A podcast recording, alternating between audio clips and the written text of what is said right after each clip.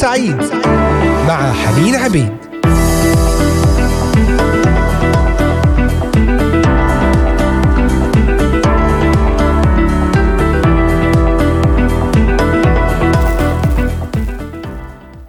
أهلا وسهلا بكم أحبائي المستمعين والمتابعين لبرنامج نهاركم سعيد في هذه الحلقة الجديدة واليوم الجديد، أينما كنتم تستمعون إلينا من مختلف بلدان الشرق الأوسط، بلدان أوروبا، كندا، أمريكا، أستراليا. من هنا من الأراضي المقدسة أجمل وأطيب التحيات لكم. بإمكانكم الاستماع إلينا من خلال قناة اليوتيوب إذاعة صوت الأمل للبث المباشر، وعلى تطبيقات الهواتف النقالة Voice of Hope Middle East، وعلى موقعنا الرسمي voice of hope dot com.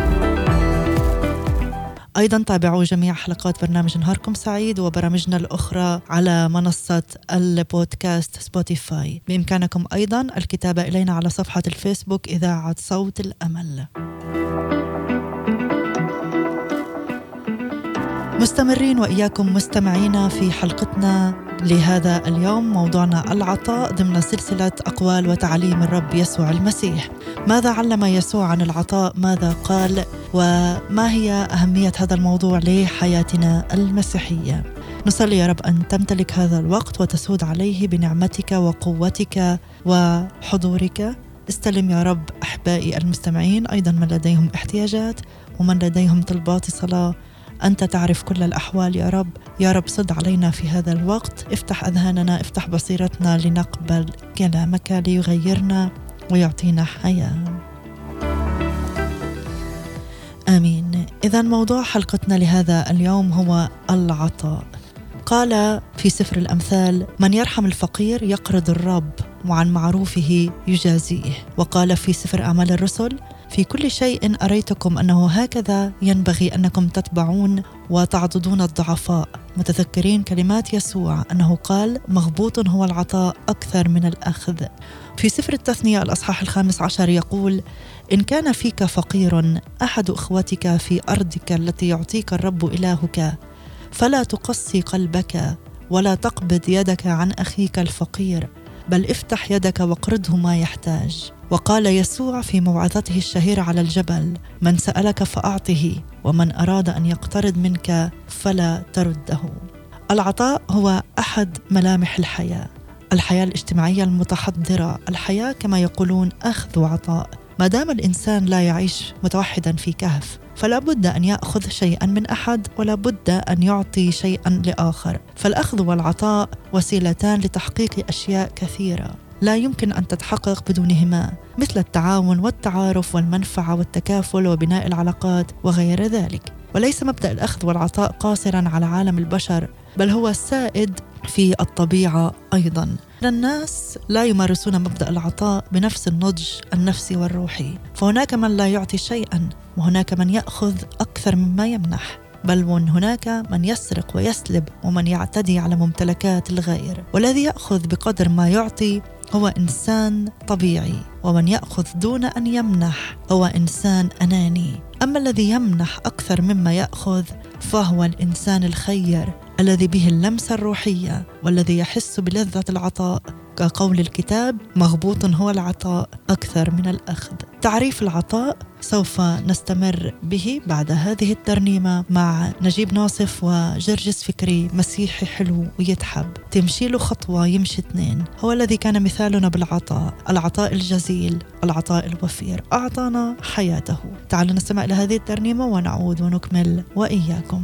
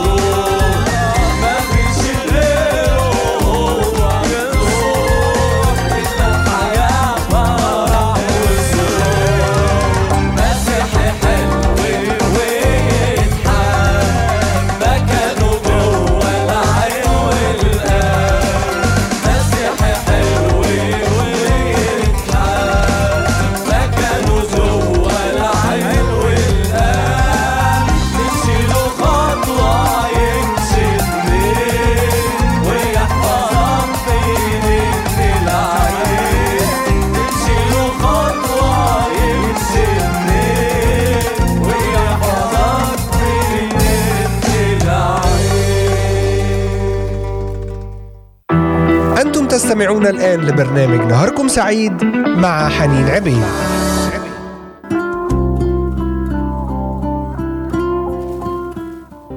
تمشي له خطوة يمشي اتنين ويحفظك في نن العين.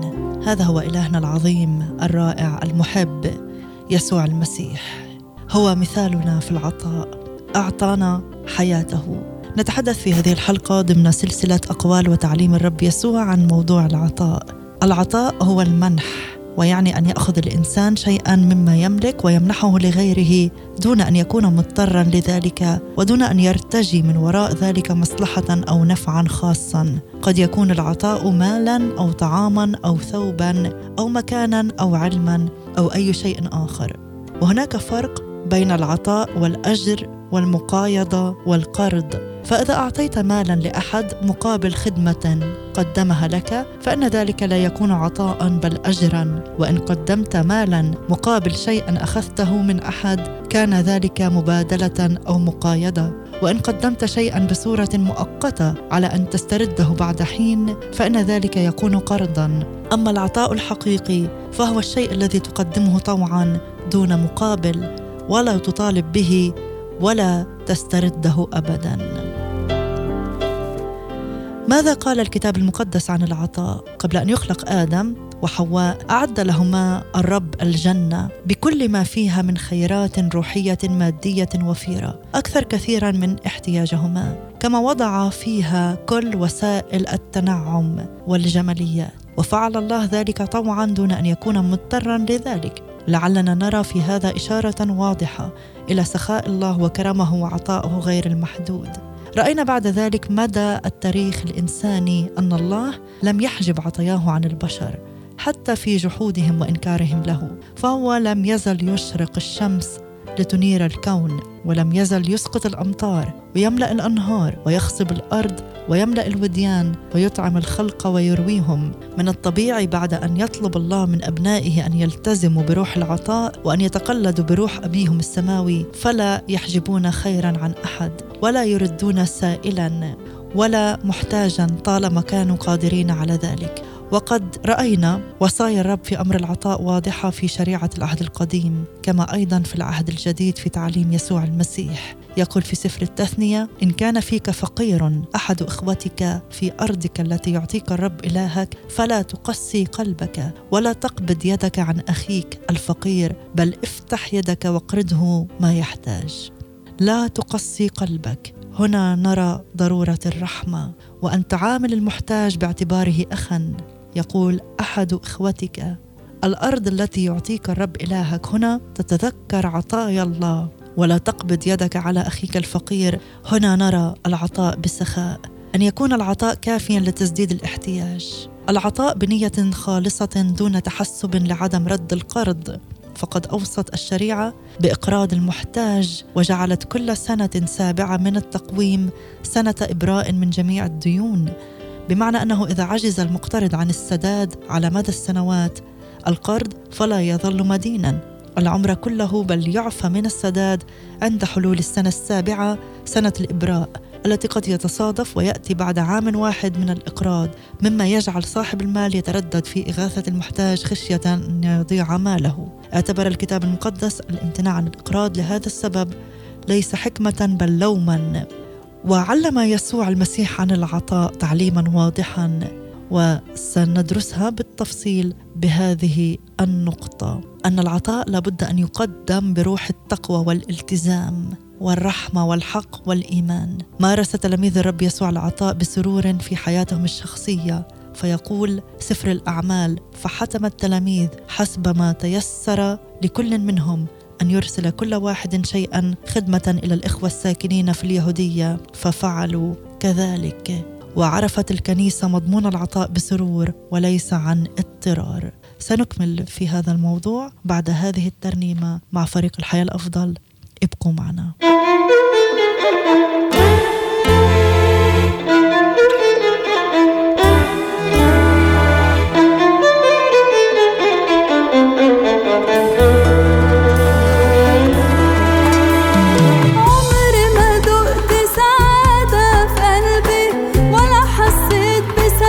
في حياتي إلا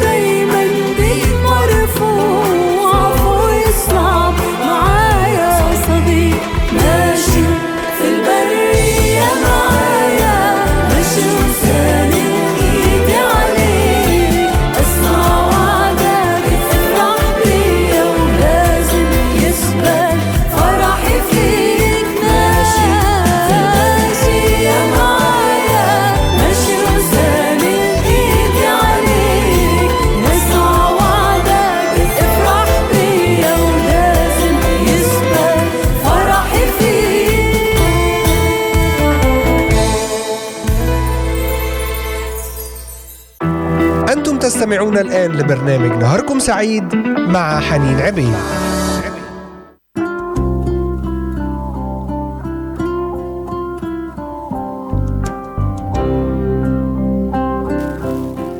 عدنا إليكم أحبائي المستمعين والمتابعين، أرحب بكم في هذا الوقت من جديد في برنامج نهاركم سعيد ضمن سلسلتنا التي بدأناها مؤخرا، أقوال وتعليم الرب يسوع المسيح. واليوم نتناول حديث الرب يسوع عن موضوع العطاء. أرحب بكم للاستماع إلينا من خلال قناة اليوتيوب إذاعة صوت الأمل بث مباشر، وعلى تطبيقات الهواتف النقالة Voice of Hope Middle East. نصلي أن يكون وقتا مباركا يكلمنا الرب به عن العطاء. علم الرب يسوع المسيح على الجبل وقال: من سألك فأعطه، ومن أراد أن يقترض منك فلا ترده. وهذا الجزء من الموعظة يكمل الوصايا السابقة الخاصة بالمعاملات مع الآخرين. وقد قال الرب يسوع إنه لا ينبغي أن ترد الإساءة بالإساءة، وقال إنه لا يليق بنا أن ننتقم ممن يسيئون إلينا، ولا يصح أن نقاوم الشر بالشر، بل علينا أن نزيل الغل والغيظ، فنضع بذلك حدا للتمادي في الشر. ثم انتقل بعد ذلك إلى أرقى من الملامح الإنسانية والصفات الروحية التي ينبغي أن يتحلى بها المؤمنون، ومنها العطاء. ويقدم لنا في تعليمه مبدأين مختصرين وواضحين. المبدأ الأول: من سألك فأعطه. وكان البعض قد اعتاد أن يجيب السائل بالقول: على الله، أن تسديد احتياجك ليس مسؤوليتي بل مسؤولية الله. ويبدو هذا القول صحيحا، فالله هو الذي يسد احتياجات الجميع، غير أن الله يستخدمنا نحن في توصيل عطاياه للمحتاجين، فهو يمنحها لهم عن طريقنا ويقدمها لهم بأيدينا، وهو لا يريدنا أن نحجب عطاياه بل أن نوصلها. ومن أراد أن يقترض منك فلا ترده. كانت الشريعة تحتم على أن من يملك أن يقرض المحتاج مقدار ما يحتاجه، أي أن يعطيه ما يحل مشكلته، فلا يساومه أو ينقص مما طلبه. الهدف هو أن يغيثه وقت حاجته. يعود المقترض مسؤولا عن رد ما اقترضه، لذلك كان البعض يمتنع عن إقراض المحتاج خشية ضياع ماله إذا ما تعثر آخذ القرض ولم يتمكن من السداد في حينه. لذلك شدد الرب يسوع على عدم التردد في الإقراض خشية ضياع المال، فمعونة المحتاج فرض حتمي علينا أن نقوم به دون تحسب للعواقب.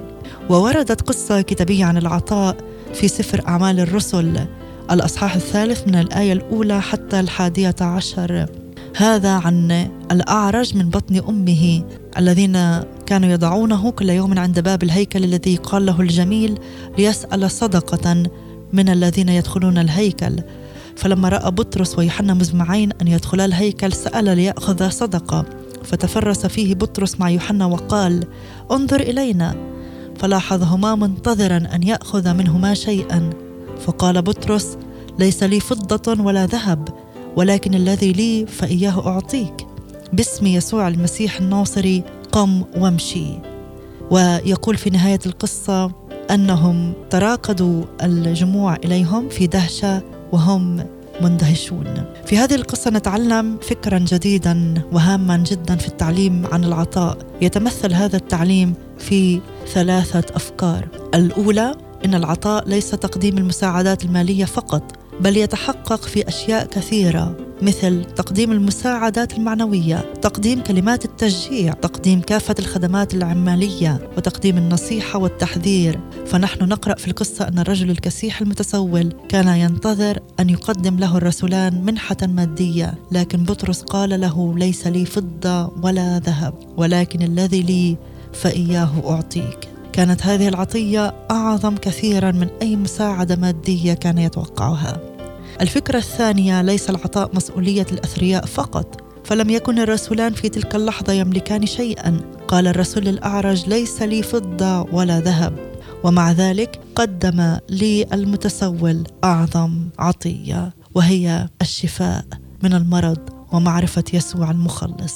الفكرة الثالثة: إن تعاطفنا مع المحتاجين يوجه أنظارهم إلى مسيحنا، ونحن نرى ذلك بوضوح في بقية القصة. ملخص تطبيقات روحية من قصة بطرس ويوحنا علينا أن نتذكر أن كل ما لدينا من مال أو مواهب ليس ملكا لنا، بل عهدة أودعها الله لدينا ونحن وكلاء عليها. علينا أن نمنح السائل دون تردد. سنكمل في التطبيقات لقصة العطاء بعد هذه الترنيمة يلي حبك مع بطرس رزق وجوي يسري. ابقوا معنا.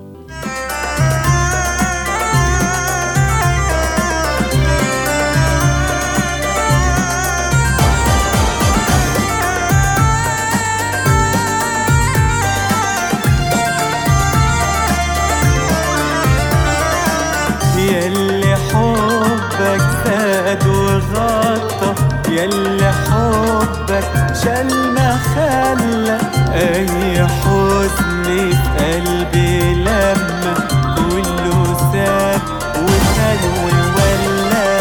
يلي حبك زاد وغطى، يلي حبك شل ما خلى، أي حزن في قلبي لما كله ساب وخلو وولى. بشكرك وهعلي الصوت مديولك أنا والحد ما موت، عايش يا رب أنا خدامك، وأصلي لو في قلب الحور. بشكرك وهعلي الصوت مديولك أنا والحد ما موت، عايش يا رب أنا خدامك، وأصلي لو في قلب الحور. يلي شلت عقوبت عني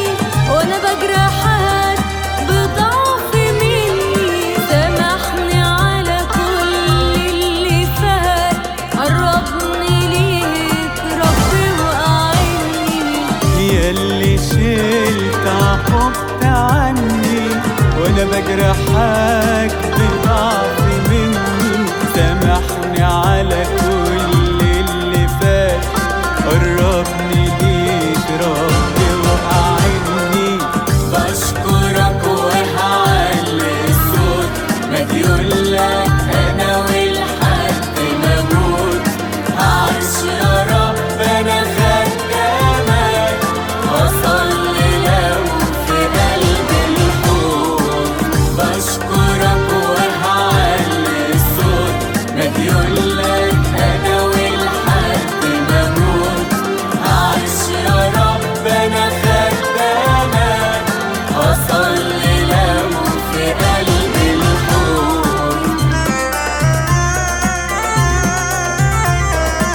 ايامي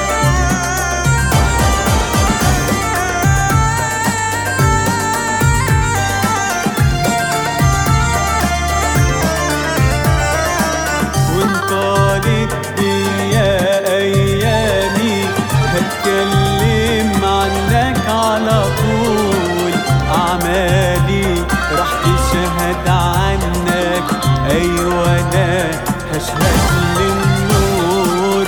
وانطالت بيا أيامي هتكلم عنك على طول، أعمالي راح تشهد عنك، أيوة أنا هشهد للنور.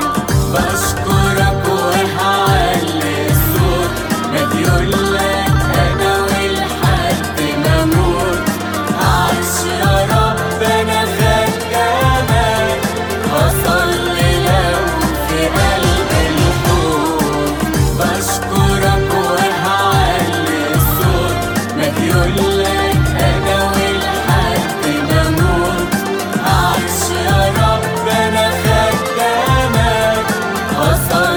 لو في قلب الحور. أنتم تستمعون الآن لبرنامج نهاركم سعيد مع حنين عبيد.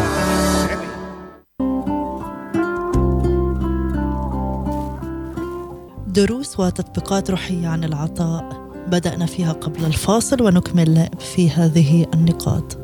في بعض الأحيان علينا أن نسعى نحن إلى المحتاج قبل أن يلجأ هو إلينا، وخاصة إن كان ممن يحسون الحرج لسبب أو لآخر، فنقدم له ما يحتاجه بصورة كريمة وكأننا نقرضه، فيبدو ما نقدمه قرضاً ممدود الأجل، وهو في الواقع عطية مغلفة بالكرامة.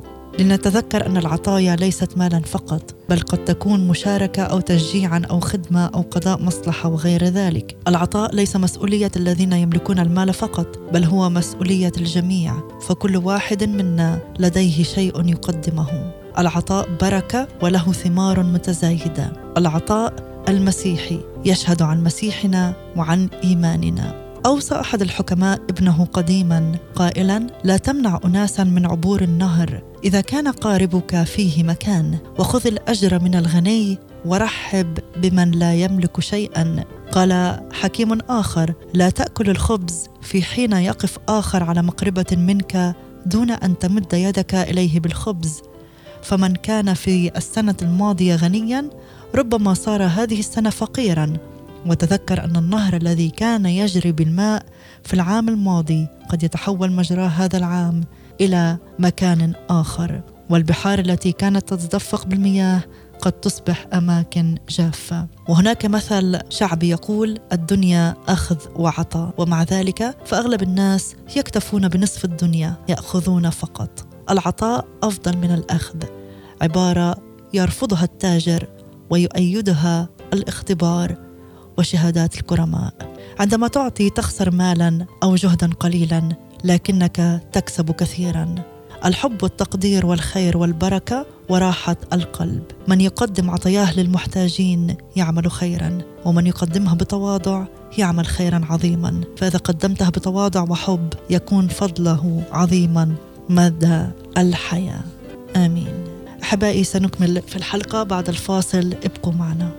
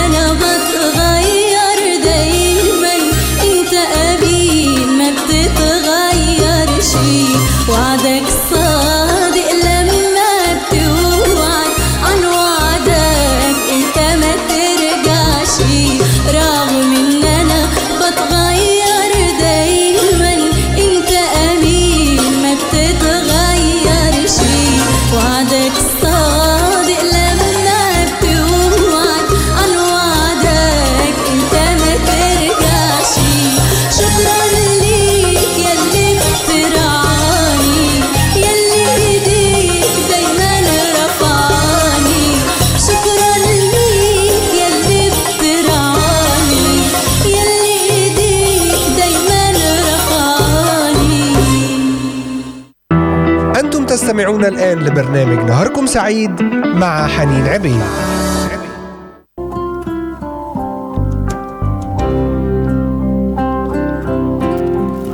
أحبائي، في ختام الحلقة عن العطاء نردد هذه الكلمات: يا رب أحمدك وأسبحك وأسجد لك، فأنت ملك السماء والأرض والخلائق والأفلاك، فملكك أزلي قبل أن يكون الكون، وملكك أبدي بعد أن يفنى الوجود.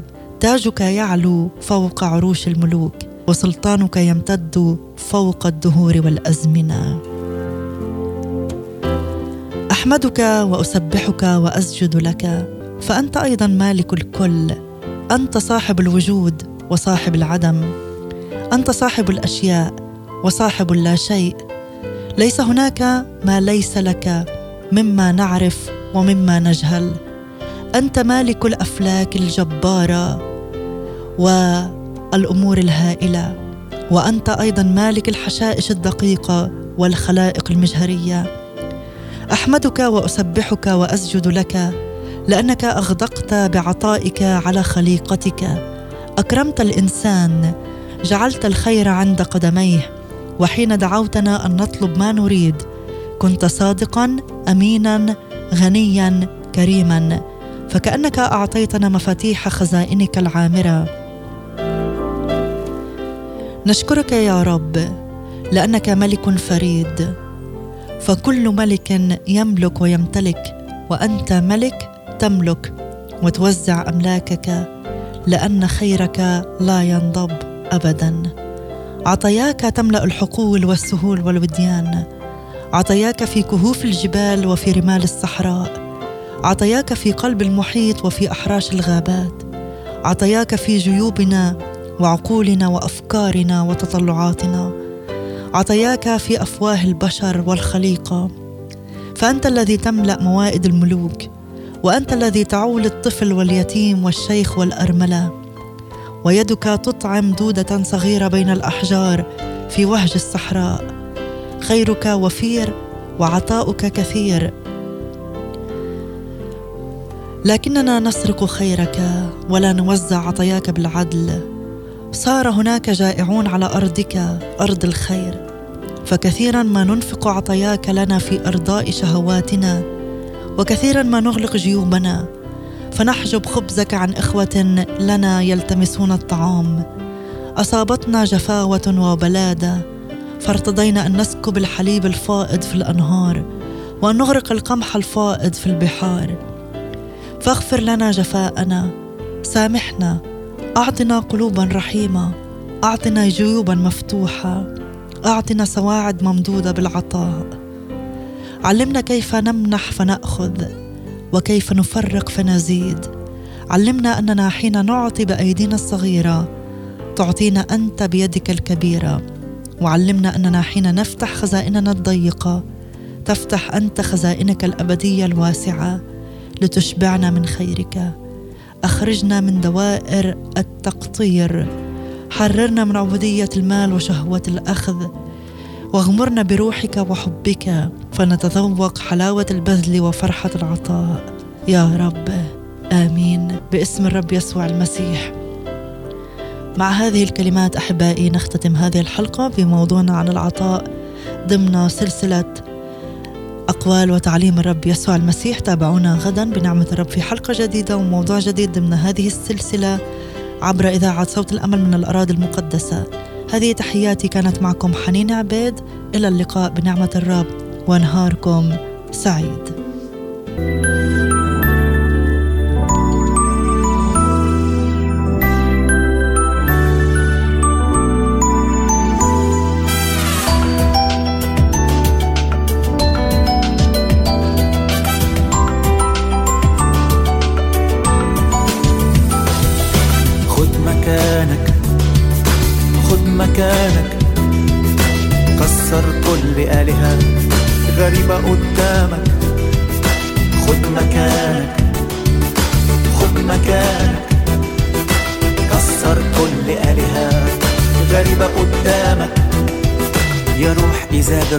الأنبياء يا روح النجاسة والخوف والدهاء، أنا جاي قدامك باسم يسوع، بسلطان المسيح وصليب مرفوع، بروح الملك ياهو باجي ضدك الآن، بفكرك خرابك من زمان، نهايتك موتك ده مصير محتوم على يد الأنبياء ورجال الله اليوم.